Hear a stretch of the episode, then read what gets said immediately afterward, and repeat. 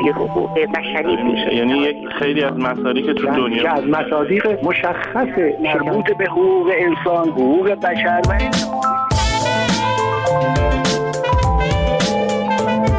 دریچه.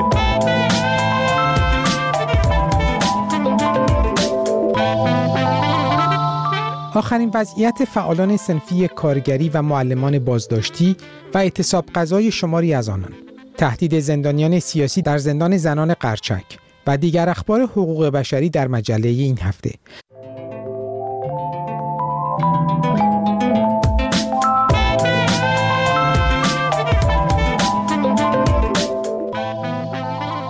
سلام روزبه بلهری هستم که همراه با شما مروری بر اخبار حقوق بشری هفته گذشته خواهم داشت. انجمن سنفی معلمان استان فارس از بازداشت نایب رئیس خود به دست نیروهای امنیتی جمهوری اسلامی خبر داد. بازداشت آقای رهنما یک روز پس از یک طوفان توییتری اتفاق افتاد که انجمن سنفی معلمان استان فارس برای آزادی معلمان این استان که در بازداشت به سر می‌برند به راه انداخته بود. هشتن از معلمان استان فارس از روز 22 اردیبهشت در بازداشت به سر می‌برند. همچنین مسعود فریخته و مجید کریمی فعالان سنفی حقوق معلمان هفته گذشته در سرندج بازداشت شدند. بازداشت آنها در شرایطی روی داد که برای مذاکره با مدیر کل جدید آموزش و پرورش کردستان درباره وضعیت معلمان احضار شده و بازداشتی استان کردستان به اداره کل آموزش و پرورش مراجعه کرده بودند. در هفته های اخیر برخوردهای امنیتی با فعالان سنفی معلمان و کارگری شدت گرفته و شماری از آنان نیز بازداشت شدند. تارا سپهریفر، پژوهشگر بخش ایران در دیدبان حقوق بشر با گذشت بیش از یک ماه از آغاز موج اخیر بازداشت فعالین برجسته کارگری و, و معلمان فعال سنفی بیش از هر چیز به نظر می‌رسه که این بازداشت ها به صورت خودسرانه انجام گرفته. بر طبق تعاریف بین المللی بازداشت خودسرانه کتگوری های مختلفی داره اما یکی از اون کتگوری ها وقتی اتفاق میفته که فردی به دلیل انجام فعالیت های قانونی و مسرح در کنوانسیون های حقوق بشری بازداشت بشه و در واقع آزادی های مشروعش سلب بشه. به نظر می‌رسه که در مورد بازداشت فعالین تا کنون هیچ دلیل قانع کننده ای برای این بازداشت ها ارائه نشده. اتهامات و سناریو سازی های امنیتی که تلاش شده انجام بشه هم هیچ دلیل قانع کننده ای ارائه نداده که دیدار این فعالین با فعالین سنفی خارجی یا تلاششون برای تجمعات مسالمت یا انتقاد از نحوه عملکرد دولت به خصوص در زمینه های کارگری هیچ تناقضی با اصول مسرح حقوق بشر و همچنین اصول مسرح قانون اساسی ایران داشته. به این دلیل شرایط بگونه ای هستش که به زن بسیار بالای این بازداشت ها خودسرانه و غیر قانونی هستش. عناوین اتهامی هم که برای فعالین استفاده شده برای تفهیم اتهام تایید احکام جدید و ادامه صدور حکم بازداشت موقت همون عناوین اتهامی هستش که دهه هاست مقامات قضایی و امنیتی ایران برای سرکوب فعالیت های مسلمت آمیز ازش استفاده می کنند و عنوان مشخص مجرمانه ای رو نتونستند به این فعالین نسبت بدن. به همین دلیل اونها باید هرچه سریعتر و بدون هیچ گونه پیش شرطی آزاد بشن و این عناوین اتهامی هم از پرونده هاشون حذف بشه. در این حال سندیکای کارگران شرکت واحد اتوبوسرانی تهران و هومه اعلام کرد که رضا شهابی و حسن سعیدی دو عضو این سندیکا در بند 209 زندان اوین تحت بازجویی های طولانی و متعدد بازجویان وزارت اطلاعات قرار دارند و شرایط جسمانی خوبی ندارند. این تشکل مستقل کارگری با ابراز نگرانی از وضعیت جسمانی آقای شهابی افسود که او از بیماری های متعدد از جمله فشار خون رنج می‌برد. رضا شهابی و حسن سعیدی در ارتباط با بازداشت سسیل کولر و ژاک پاقی دو فعال سندیکایی فرانسه در تهران تحت بازجویی قرار دارند. پیشتر تلویزیون جمهوری اسلامی در دو گزارش رضا شهابی حسن سعیدی رسول بداقی اسکندر لطفی شعبان محمدی آنیشا اسداللهی کیوان محتدی و تعدادی دیگر از فعالان کارگری و معلمان را به ارتباط با دو فعال سندیکایی فرانسوی متهم کرده بود. در مقابل شمار زیادی از تشکل‌های حقوق بشری، کارگری و معلمان و نیز اتحادیه‌های بین‌المللی معلمان و کارگران با اشاره به عضویت ایران در سازمان بین‌المللی کار و امضای شماری از های جهانی تاکید کردهاند که جمهوری اسلامی موظف به رعایت حق تشکلیابی مستقل کارگران، معلمان و سایر مزدبگیران و نیز احترام به ارتباطات آنها با فعالان سنفی و سندیکایی دیگر کشورهاست. در همین حال اعتصاب قضای خشک اسکندر لطفی فعال زندانی حقوق سنفی معلمان روز شنبه وارد ششمین روز شد. آقای لطفی به فشار بازجویان برای گرفتن اعتراف اجباری و نیز ادامه غیرقانونی بازداشتش در زندان سرندج معترض است. اسکندر لطفی دوشنبه گذشته در تماسی تلفنی با خانوادهش گفت که اعتصاب قضای خشک خود را آغاز کرده است. پس از آن تماس تلفنیش قطع شد. همچنین حدود چهار هفته از اعتصاب غذای فاتح مجیدی معلم بازنشسته و فعال کارگری در بانه میگذرد. آقای مجیدی که از شش اردیبهشت در بازداشت نیروهای امنیتی به سر می‌برد از 19 اردیبهشت در اعتراض به ادامه بازداشت خود و دسترسی نداشتن به خدمات درمانی در اعتصاب غذا به سر می‌برد.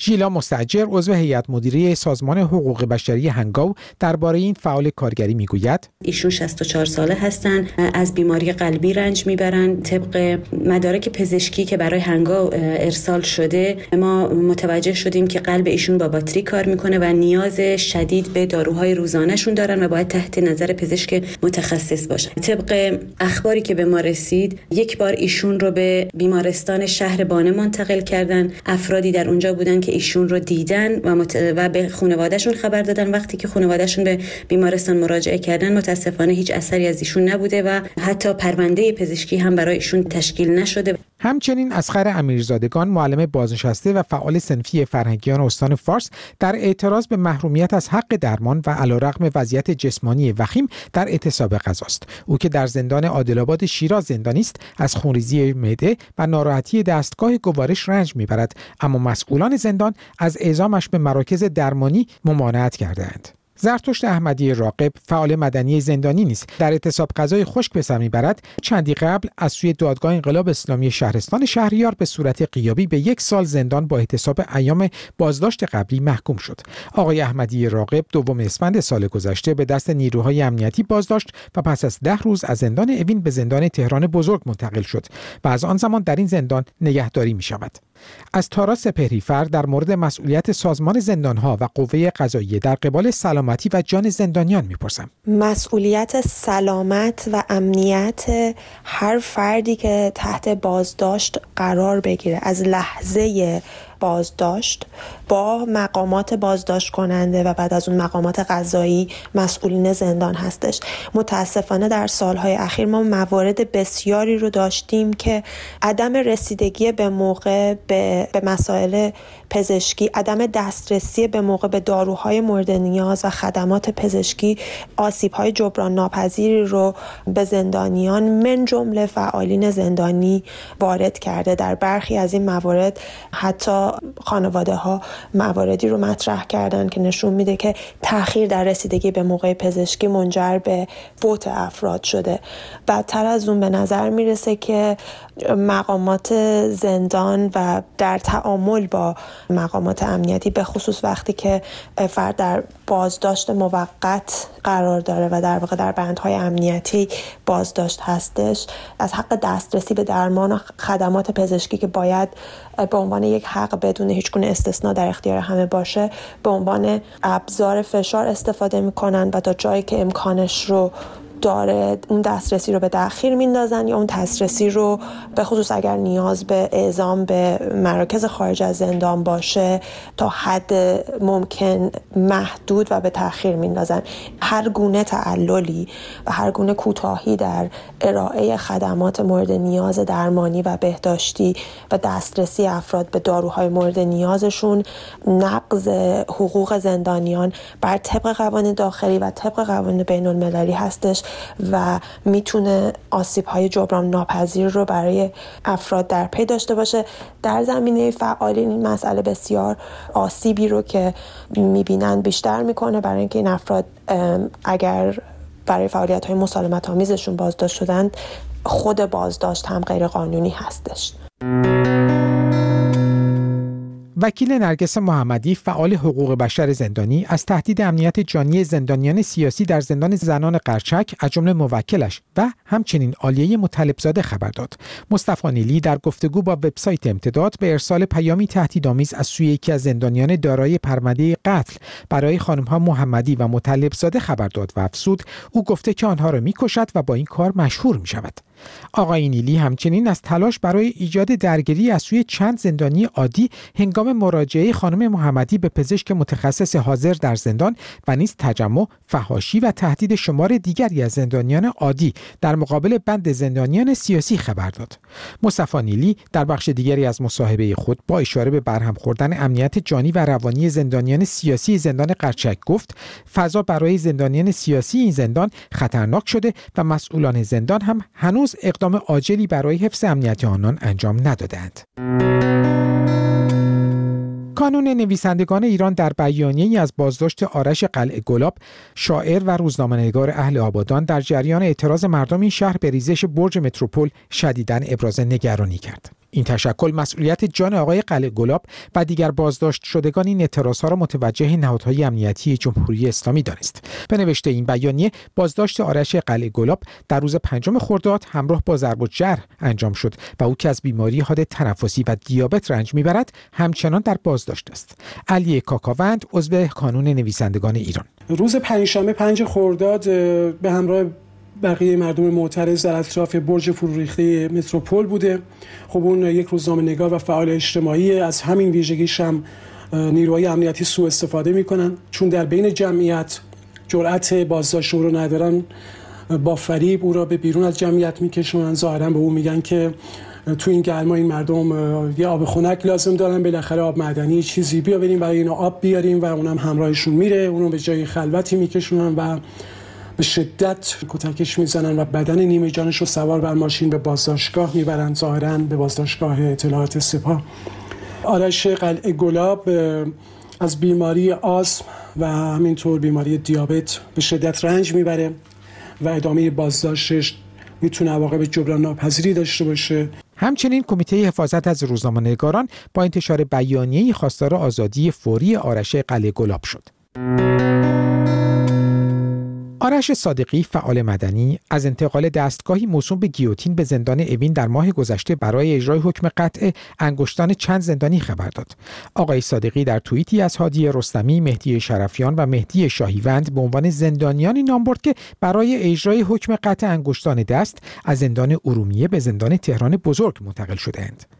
پیشتر هادی رستمی با انتشار نامه از زندان گفته بود که تحت شکنجه مجبور به اعتراف اجباری در مورد سرقت شده و در زمان وقوع برخی از سرقتها در حال تحمل محکومیت پیشین خود بوده است. به نوشته یارش صادقی چهار انگشت یک زندانی متهم به سرقت. که از زندان کرمانشاه به زندان اوین منتقل شده بود روز دهم خرداد تحت تدابیر شدید امنیتی در زندان اوین اجرا شد. سازمان عفو بین الملل در اواسط آذر 99 اعلام کرده بود که طی 20 سال برای 264 تن در ایران حکم قطع دست صادر و اجرای حکم 129 تن از آنان ثبت و تایید شده است. ابراهیم رئیسی رئیس جمهوری فعلی ایران در زمان ریاستش بر قوه قضاییه حکم قطع دست را از افتخارات بزرگ نظام جمهوری اسلامی خوانده بود. سیاوش بهرامی زندانی سیاسی کرد سه روز پس از آزادی جان باخت. نزدیکانش می‌گویند مرگش بر اثر تزریق آمپول در زندان پاوه رخ داده است. به گزارش سازمان حقوق بشری هنگاو آقای بهرامی 25 ساله روز هفت خرداد از زندان در حالی که هیچ گونه نشانه از بیماری و درد نداشت ناگهان در خانه برادرش جان باخت و ساعتی بعد جسدش کاملا کبود شد. پزشک قانونی دلیل مرگش را سکته قلبی عنوان کرده است. این در شرایطی است که به گفته خانواده آقای بهرامی او سابقه آرزه قلبی نداشته است و آنها بر این باورند که در زندان به او آمپول تزریق شده است. سیاوش بهرامی اسفند سال گذشته هنگام رفتن به اقلیم کردستان عراق به دست نیروهای اداره اطلاعات بازداشت شده بود. او پیشتر مدتی عضو حزب آزادی کردستان پاک در اقلیم کردستان عراق بود که پس از جدایی از این حزب به کرمانشاه بازگشته بود.